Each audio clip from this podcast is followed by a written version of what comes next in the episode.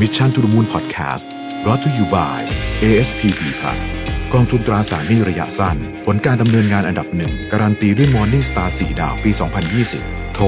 026721111 หรือ www.assetfund.co.th คำเตือน ผลการดำเนินงานในอดีต ไม่ได้เป็นสิ่งยืนยันถึงผลการดำเนินงานในอนาคต การลงทุนมีความเสี่ยง ผู้ลงทุนโปรดทำความเข้าใจในลักษณะสินค้า เงื่อนไขผลตอบแทนและความเสี่ยงก่อนตัดสินใจลงทุน สวัสดีครับยินดีต้อนรับเข้าสู่ Mission to the Moon Podcast นะครับคุณอยู่กับรวิศหาญอุตสาหะครับ จริง ๆ วันนี้ต้องบอกว่าอืมเป็นวันเรียกว่าเกือบๆจะเป็นวันครบรอบเออวันที่เราเริ่มรู้สึกถึงความรุนแรงของโควิด -19 มาได้ 7 เดือนก็ว่าได้ จริง ๆ เริ่มก่อนนะจริงๆโควิด -19 เนี่ยเคสมี report ตั้งแต่ประมาณสิ้นปีนะครับ เพราะฉะนั้นจริงก็ ก็เกือบเกือบจะ8เดือนแล้ว แต่ว่าช่วงที่เรารู้สึกกันจริงๆเนี่ยก็คือช่วงก่อนตรุษจีนนะทุกท่านพอจำได้ใช่ไหมฮะช่วงก่อนตรุษจีนเนี่ยเป็นช่วงที่แบบข่าวมันเริ่มกระพือออกไปนะครับ แล้วก็เเกิดอะไรต่างๆขึ้นมากมายนะฮะทีนี้ในช่วง 7 เดือนนี้เนี่ยนะครับผมก็ต้องบอกว่าอยู่วนเวียนอยู่กับเจ้าโควิดเนี่ยนะฮะในหลากหลายแง่มุมนะฮะจริงๆข่าว Mission Daily Report ในตอนเช้า ซึ่งตอนนี้เนี่ยเป็นเป็นเรียกว่าเป็น แรงผลักอันหนึ่งที่ทำให้ผมอยากอยากตื่นขึ้นมาทุกเช้าอันหนึ่งเลยสำคัญอันหนึ่งเลยเนี่ยก็มาจากช่วงโควิดเนี่ยนะวันนี้ก็เลยจะมาสรุปในมุมของผมเองนะฮะโดยที่ต้องบอกว่าไม่ได้ไม่ได้จะไม่พูดถึงตัวลงตัวเลขอะไรมากมายนะฮะแต่ว่าอยากจะพูดถึงเขาโดยรวมๆแล้วกันว่าผมรู้สึกว่าเจ็ดเดือนที่ผ่านมานี้เนี่ยเราเห็นอะไรบ้างจริงๆผมคิดว่าโควิด ครั้งนี้นี่มันเปลี่ยนความเชื่ออะไรบางอย่างของของเรากับกับรัฐบาลกับอะไรอย่างเงี้ยหลายเรื่องมากนะครับไม่ใช่เฉพาะในประเทศไทยนะเราพูดถึงโดยรวมๆนะครับ โอเคเอาเรื่องที่หนึ่งก่อนแล้วกันนะฮะเรื่องที่หนึ่งก็คือว่าจริง ๆ วิกฤตครั้งนี้เนี่ย มีคนเตือนมาหลายคนแล้วทีเดียวนะฮะอย่างที่ผมเล่าในพอดแคสต์มาก่อนหน้านี้นะครับถ้าโด่งดังที่สุดก็เป็นบิลเกตส์ในปี 2015 เคยพูดทำนองเนี้ยว่ามันจะมีเรื่องแบบนี้เกิดขึ้นไม่ใช่ไม่ใช่คำถามว่าจะเกิดหรือไม่เกิดทำคำถามคือจะเกิดขึ้นเมื่อไหร่ สิ่งนั้นคือสิ่งที่บิลเกตส์พูดบนเวที TED Talk แต่ว่าจริงๆมีอีกเยอะแยะเลย นะฮะมีอาจารย์ที่เบิร์กลีย์ก็มีพูดนะฮะมีผมไปอ่านผมไปแงะ paper ตอนนั้นหลายอันเลยเนี่ยในในใน Google เนี่ยก็ไป search ดูว่ามีใครพูดถึงเรื่องนี้บ้างก็มีคนพูดถึงเรื่องทำนองนี้นะฮะถ้าเกิดจะเอาแบบ conspiracy theory นิดๆ ไม่ใช่ conspiracy theory หมายถึงว่าพูดให้เอามันนิดนึงเนี่ยก็ต้องบอกว่าหนังเรื่อง Contagion เมื่อปี 2011 เนี่ยเหมือนกับ โควิดมากๆเลยนะฮะแต่นั้นสเกลจะรุนแรงกว่าจริง ๆ แล้วเหมือนมากนะ เพราะว่านั้นมีตั้งแต่ WHO มีตั้งแต่รัฐบาล มีตั้งแต่นักข่าว เยอะแยะเลยเฟกนิวส์มีครบเลยนะฮะใครยังไม่เคยดู Contagion นะอยากให้ไปดูมากดูแล้วคุณจะคุณจะรู้สึกขนลุกเลยว่าโอ้โหนี่มันคล้ายเหตุการณ์ตอนนี้มากนะครับ โอเคนั่นก็คืออันที่หนึ่งก็คือว่าจริง ๆ มีคนเตือนแล้ว เพราะฉะนั้น เหตุการณ์อย่างที่ผมก็เคยพูดอีกในพอดแคสต์ว่าที่มีคนเตือนอยู่เยอะมากกว่าเรื่องโรคระบาดนี้อีกเนี่ยก็คือเรื่องของผลจากโลกร้อนนะครับ ผลจากโลกร้อนเนี่ย อันนี้คนเตือนเยอะมาก เพราะฉะนั้นถ้าเกิดว่ามันเกิดเหตุการณ์อะไรขึ้นใน 5 ปี 10 ปีนี้เนี่ย ก็ไม่น่าจะแปลกใจ แต่เราไม่พร้อมเลยที่จะรับมือ ยกตัวอย่างตอนนี้เนี่ยก็มีเหตุการณ์หนึ่งเป็นเหตุการณ์ที่จริงๆแล้วก็เป็นเรื่องใหญ่พอสมควร แต่ว่าเนื่องจากว่าข่าวอื่นมันกลบหมดเนี่ย ก็คือเรื่องน้ำท่วมที่ประเทศจีน ซึ่งก็ท่วมหนักมากนะครับดุเดือดมากๆ อินเดียด้วยนะฮะของพวกนี้เราจะเห็นถ้าเราติดตามข่าวมาทุกปีเราจะเห็นว่ามันแรงขึ้นเรื่อยๆ ดังนั้นเนี่ยเออผมก็เลยอยากจะทิ้ง remark ไว้นิดหนึ่งสำหรับข้อที่หนึ่งก็คือว่าเออวิกฤตครั้งถัดไปเนี่ยมีแน่แล้วน่าจะเกี่ยวกับถ้าถามผมนะฮะน่าจะเกี่ยวกับเรื่องสิ่งแวดล้อมนี่แหละ ไม่ใช่ไม่ไม่คำถามไม่ได้ถามว่ามีหรือไม่มีคิดว่ามีแน่ แต่ว่าจะใหญ่แค่ไหน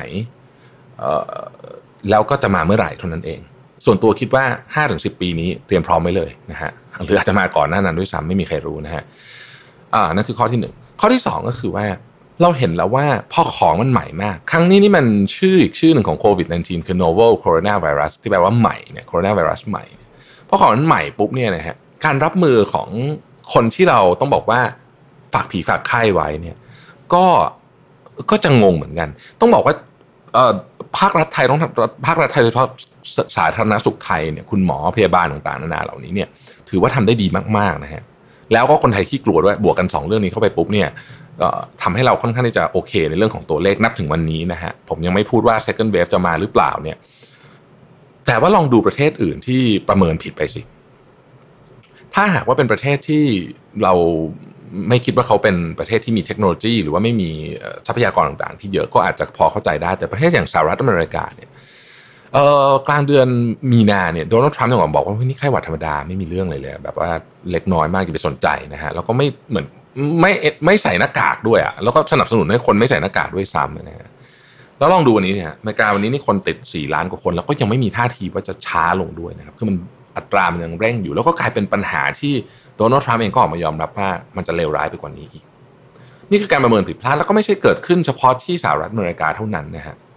ที่อังกฤษเองก็เป็นแบบนี้เนาะจริง ๆ ต้องบอกว่าหลายประเทศมากนะครับ อังกฤษเองประเทศที่ประเทศที่ทำได้ดีหน่อยในยุโรปก็คือเยอรมันเยอรมันคนติดเชื้อไม่น้อยแต่เสียชีวิตน้อยนะครับแคนาดาเองก็รุนแรงกว่าที่คาดการไว้เยอะนะฮะประเทศอย่างบราซิลเออหรือหรือจริงๆมันมีเยอะแยะเต็มไปหมดเลยเนี่ยเพราะว่า มันเกิดขึ้นเยอะมากเนี่ยประเทศบางประเทศที่เราไม่ค่อยได้พูดถึงเช่นเอกวาดอร์เนี่ยนะฮะก็ก็เป็นลักษณะคล้ายๆกันแบบนี้เหมือนกัน แต่ที่น่าสนใจก็คือว่ามหาอำนาจอย่างสหรัฐอเมริกา ซึ่งน่าจะมีทรัพยากรพร้อมที่สุดในเรื่องนี้ ก็ยังพลาดได้นั่นหมายความว่าเราเนี่ยบางทีเราต้องพึ่งพาตัวเองเหมือนกัน เราจะหวังแต่จะพึ่งพาว่า เอ้ยเหมือนถ้ามันใหม่มากเรื่องมันใหม่แบบนี้เนี่ย เราจะหวังพึ่งพาแต่ภาครัฐอย่างเดียวก็อาจจะไม่ได้ ผมก็ต่อเนื่องอีกให้นิดนึงว่า อย่างในกรณีของโลกร้อนภัยภัยพิบัติที่เกิดจากโลกร้อนเนี่ยนะฮะเราก็จะคิดว่า เออมันเป็นหน้าที่ของรัฐที่จัดการอย่างเดียว ผมก็คิดว่าคงจะไม่ได้เหมือนกันนะเราก็อาจจะต้องมาคิดกันดูว่าในฐานะประชาชนเราจะทำอะไรได้บ้างนะฮะเพราะว่าอย่างที่บอกฮะมันไม่ใช่คำถามว่ามันจะมาหรือไม่มามันมาแน่นะฮะความเชื่อผมนะแต่ว่าจะเมื่อไหร่เท่านั้นเองนะครับแล้วก็สเกลมันจะใหญ่ขนาดไหนนะฮะ ข้อที่ 3 ก็คือเรื่องของเศรษฐกิจนะครับก็พูดโดยรวมๆแล้วกันนะเราคงจะไม่ได้ลงตัวเลขอะไรอินดีเทลมากมายนะเพราะตัวเลขเศรษฐกิจทั่วโลกเนี่ยคือต้องต้องบอกว่าอย่างนี้ฮะก่อนโควิด -19 เนี่ยอย่างประเทศไทยเนี่ยนะครับเราก็ค่อนข้างจะแย่อยู่แล้ว เรามีปัญหาเรื่องส่งออกอยู่แล้วนะฮะเราเรามีปัญหาเรื่องของการย้ายฐานการผลิตอยู่บ้างอยู่แล้วนะครับเรามีปัญหาเรื่องของออราคาพืชผลทางการเกษตรนะฮะที่เรา แข่งขันกันอยู่ในระดับที่เรียกว่าเป็น commodity level ก็คือไม่ได้เพิ่มมูลค่าให้มันมากนักเนี่ยอยู่แล้วนะฮะเรามีปัญหาเรื่องหลายเรื่องอะคือเรามีปัญหาเรื่องเราเรามีมีปัญหาเรื่องของ aging society ซ้อนอยู่ด้วยนะจริงๆนี่เป็นภาพใหญ่มันก่อนผมคุยกับพี่เอ๋อถากรนะฮะซีอีโอของกรุงศรีเนี่ยนะฮะซึ่งพี่เอ๋อนี่กำลังจะลงจากตำแหน่งแล้วเนี่ยวันก่อนก็มีโอกาสได้เจอพี่เอ๋อถากรแล้วก็คุยกันพี่เอ๋อพูดคำหนึ่งผมชอบมากก็คือ ประเทศไทยต้องระวัง จนกับแก่พร้อมกัน ก็คือเราอะเอจิ้งโซซายตี้ด้วยแล้วก็เงินเก็บไม่พอด้วย เรื่องของเรื่องก็คือก่อนที่จะมีโควิดเนี่ยมันมีวิกฤตอยู่แล้วนะฮะเป็นวิกฤตที่ที่เรายังยังยังไม่รู้จะออกจากมันยังไง เจอโควิดเข้าไปเนี่ยมันเป็นเหมือนกับวิกฤตซ้อนวิกฤตเมื่อก่อนผมสัมภาษณ์ดรอารัก CEO ของ SCB 10X นะฮะในงาน The Great Forum เนี่ยนะก็นี่แหละมันก็คือดรอารักก็พูดคำนี้วิกฤตซ้อนวิกฤต ก็คือมัน เรื่องมันมันหนักอยู่แล้วก่อนหน้านี้ แล้วพอเจอโควิดเราก็เลยหนักขึ้นไป ถ้าพูดถึงภูมิภาคเอเชียตะวันออกเฉียงใต้เนี่ยตัวเลขจาก IMF ตัวเลขจาก World Bank เนี่ยเราเป็นประเทศที่จะติดลบทางเศรษฐกิจมากที่สุดเลยนะฮะจากโคจากกรณีโควิดครั้งนี้อย่างเวียดนามเนี่ยเขาไม่ติดลบนะ แต่เขาบวกน้อยนะครับ จีนเนี่ยจีนก็จีนจีนตอนนี้เนี่ยตัวเลขดีกว่าที่คาดการมากนะ GDP ไตรมาสสองนี่บวกแล้วนะฮะบวก 3.2%ถ้าจำไม่ผิดนะฮะเพ ราะฉะนั้นเนี่ยไทยเนี่ยหนักมาก วิกฤตทางเศรษฐกิจครั้งนี้ที่เกิดขึ้น มันไม่ได้เกิดจากโควิดอย่างเดียว แต่มันเกิดขึ้นจากว่าเรามีพื้นฐานทางเศรษฐกิจที่ค่อนข้างจะอ่อนแออยู่แล้ว เพราะฉะนั้นการหา S curve ใหม่ของประเทศ เวลาเราพูดแบบนี้เนี่ยจึงไม่ใช่คำพูดเท่ๆต่อไป แต่มันเป็นคำพูดที่ต้องทำให้เกิดขึ้นให้ได้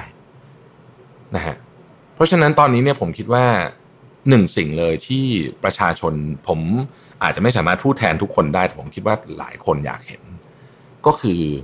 ทีมเศรษฐกิจที่เข้าใจและมีความสามารถจริง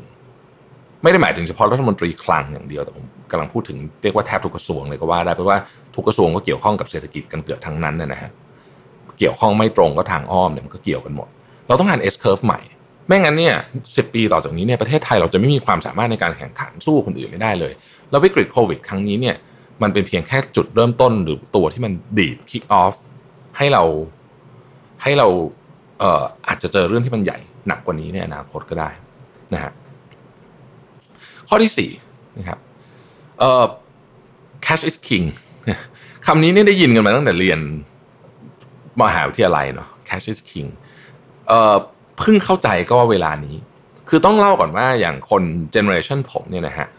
สี่สิบสามสิบปลายปลายเนี่ย ตอนที่เกิดต้มยำกุ้งตอนนั้นเนี่ยเรายังเรียนหนังสือกันอยู่บางคนยังไม่เข้ามหาลัยเลยด้วยซ้ำผมผมอยู่ปีหนึ่งเนี่ยเพราะฉะนั้นเนี่ยเราเราก็ไม่ค่อยเราก็ไม่ค่อยได้รับคือรู้แหละก็เห็นผู้ใหญ่เขาเครียดกันอะไรอย่างเงี้ยแต่เราไม่เข้าใจนะเราไม่เข้าใจว่าฟินวันคืออะไรเราไม่เข้าใจว่าอะไร trust คืออะไรเราเราไม่เข้าใจเราไม่เก็ตไม่ไม่ไม่ไม่อยู่ในความรู้สึกนะฮะเพราะฉะนั้น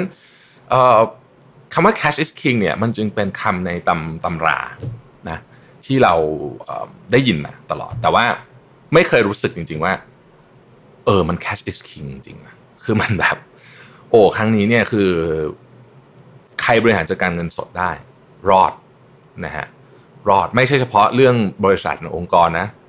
ส่วนบุคคลก็เช่นเดียวกัน เราเห็นแล้วว่าการเก็บเงิน การมีบัฟเฟอร์นะฮะเป็นเรื่องสำคัญจริงนะครับเอ่อข้อต่อไปนะฮะข้อต่อไปก็คือเรื่องเกี่ยวกับ การออกจากวิกฤตครั้งนี้อะการออกจากวิกฤตครั้งนี้นะฮะคือตอนนี้เราเริ่มมองภาพล้วในสัปดาห์ที่ผ่านมานี้เนี่ยต้องบอกว่าถ้าเราฉายภาพสองอันนะฮะสองอันที่สำคัญคือหนึ่งโควิดเนี่ยยังรุนแรงอยู่นะ หมายถึงว่าเออผมผมอ่านข่าวทุกเช้าใช่ไหมฮะผมก็จะผมก็จะใช้คำว่าอะไรเลยจะรู้สึกได้ถึงน้ำหนักของความรุนแรง เมื่อสักสามสัปดาห์ที่ผ่านมาเนี่ยเรื่องโควิด ตัวผู้เลขผู้ติดเชื้อผู้เสียชีวิตมันมันมันเบาลงไปนะฮะ แต่ตอนนี้มันกลับขึ้นมามันเหมือนมันพงกหัวขึ้นมานะฮะจะด้วยสาเหตุอะไรก็แล้วแต่เนี่ยถกเถียงกันได้ แต่ว่ามันตัวเลขมันโชว์อย่างนั้นจริง ๆ นะครับหลายคนบอกว่าให้ตรวจเยอะขึ้นหรือเปล่าอะไรเงี้ยก็ก็อาจจะเป็นไปได้ แต่ว่าคือตัวเลขมันไม่ดีทุกประเทศเลยนะครับมันไม่ใช่เฉพาะว่าที่สหรัฐอเมริกาที่ที่ทรัมป์มันบอกให้เราตรวจเยอะขึ้น เราก็เลยเจอเยอะขึ้นแต่จริงๆแล้วเนี่ยที่อื่นก็แย่ลงเหมือนกันนะฮะที่อินเดียบราซิลญี่ปุ่นเองโตเกียววันก่อนนี่ เฉพาะโตเกียวที่เดียวเนี่ยสามร้อยกว่าคน ซึ่งเขาไม่ได้เห็นตัวเลขนี้มานานมากๆแล้วรู้สึกจะไม่เคยเห็นเลยด้วยซ้ำมั้งถ้าเกิดเฉพาะเอาโตเกียวอย่างเดียวนะฮะคืออยู่ดีเหมือนทุกที่มันมัน pick up ขึ้นมาหมดเลยฮ่องกงอะไรที่มันเงียบๆหายไปหมดแล้วเนี่ยอย่างเคสของฮ่องกงนี่ชัดเจนว่าเออเลิกจบก่อนนะฮะฮ่องกงเนี่ยโควิดนี่หายคนแรก ๆ เลย ถ้าจำไม่ผิดเนี่ยพฤษภาคมเนี่ยฮ่องกงเปิดโรงหนังแล้วนะแล้วตอนนี้กลับมาล็อกดาวน์อีกครั้งหนึ่งนะครับ ช่วงเนี้ยมันมันมันรุนแรงมากขึ้น ในช่วงสามสัปดาห์ที่ผ่านมานี้นะครับจึงเป็นจึงเป็นสิ่งที่ก็น่าเป็นห่วง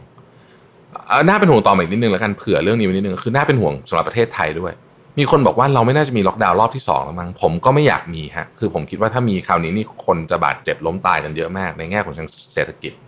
แต่ไม่แน่นะครับ ไม่แน่ให้เตรียมตัวไว้ ผมเองก็บอกกับทีมงานว่าเฮ้ยเตรียมตัว ของพวกนี้มันไม่แน่ ถ้าวันหนึ่งตัวเลขมันชูดกลับขึ้นมาเป็นหลักร้อยสองร้อยสามร้อยอย่างเงี้ย รัฐบาลอาจจะต้องสั่งปิดก็ได้ เมืองอีกก็ได้เป็นไปได้นะฮะคืออะไรมันก็เกิดขึ้นได้ทั้งนั้น แล้วมันจะเกิด second wave จากอะไรอะคือไอ้ที่มันเกิดแน่ๆก็คือว่าวันหนึ่งในที่สุดเราก็จะต้องเปิดรับนักท่องเที่ยวมาครับ คือเราก็จะปิดประเทศแบบนี้ต่อไปเรื่อย ๆ เนี่ย ไม่ได้หรอกนะฮะเมื่อวันนั้นเราเปิดรับนักท่องเที่ยวมาแบบที่ไม่ต้อง state quarantine แล้วเนี่ยนะฮะคือนักท่องเที่ยวถ้า state quarantine ก็ไม่มา เปิดรับนักท่องเที่ยวแบบไม่ state quarantine แล้ววันนั้น second wave ก็มาแน่นอนนะฮะ แต่ในอีกด้านหนึ่งนะครับ มุมกลับกันเนี่ยในช่วง 3 สัปดาห์นี้เช่นเดียวกัน ข่าวเรื่องของการพัฒนาวัคซีนเนี่ยก็ต้องบอกว่าก้าวกระโดดมากตอนนี้นี่เรามีวัคซีนที่อยู่ใน stage สามเนี่ยสามเจ้านะฮะสามเจ้า ตัวที่คนพูดถึงเยอะที่สุดก็คือที่ออกซฟอร์ดทำกับแอสตราเซเนกาอันนั้นอันหนึ่งแล้วอีก 2 เจ้าเนี่ยเป็นจีนนะครับ ซึ่งก็ทดลองแล้วก็รู้สึกว่ามีแนวโน้มที่ดีนะฮะแต่ในขณะเดียวกันเนี่ยถ้าเราอ่าน อภินิยนของคนที่อยู่ในวงการเยอะก็หลายคนก็จะบอกว่าการพัฒนาวัคซีนครั้งนี้เนี่ยมันเร็วจนดูเหมือนอันตรายเกินไป ซึ่งมันก็เร็วจริงๆมันไม่เคยมีวัคซีนไหนที่พัฒนาเร็วขนาดนี้ อันที่หนึ่งสมมุติว่าได้นะฮะคำถามสำคัญต่อไปก็คือใครจะได้ก่อนเนาะเพราะการผลิตวัคซีนเนี่ยมันไม่ได้ผลิตแบบวันเดียวได้เอ่อหนึ่งเดือนได้หนึ่งพันล้านโดสสองพันล้านโดสไม่ไม่ได้อยู่แล้วนะฮะคือมันต้องใช้เวลาในการ build stock ขึ้นมา แล้วประเทศไหนจะได้ก่อน แน่นอนประเทศที่เขา เป็นคนคิดเขาก็ต้องประเทศมหาอำนาจเนี่ยก็คงจะได้ก่อนนะครับแล้วแล้วเราเราเจรจากับกับบริษัทเหล่านั้นหรือยังนะฮะนี่เป็นเป็นประเด็นที่น่าสนใจประเด็นหนึ่งการออกจากวิกฤตครั้งนี้เนี่ยผมมีความเชื่ออยู่อย่างว่า เราจะต้องออกโดยเครื่องมือเครื่องไม้เครื่องมือแบบใหม่นะฮะหนึ่งในเครื่องไม้เครื่องมือที่คิดว่ามาใช้ในการออกจากวิกฤตครั้งนี้ได้ก็คือดิจิทัลนั่นไม่ไม่ได้หมายความว่าขายออนไลน์ หรือเอาคนไปใช้ของออนไลน์เดียวผมหมายความว่า เราอาจจะต้องเปลี่ยน process บางอย่าง ให้มันมีการ automation มากขึ้นก็เป็นไปได้นะครับ ทั้งหมดทั้งมวลนี้นี่เป็นสรุปแบบจากความทรงจำไม่มีสคริปต์ใดๆเนี่ยผมรู้สึกว่านี่คือสิ่งที่มันวนเวียนอยู่กับเรื่องโควิดนะฮะแล้วก็ยังยัง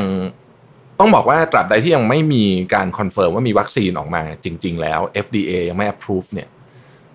ยังเรายังไม่เห็นทางออกที่ที่ชัดเจนนะฮะแต่ว่า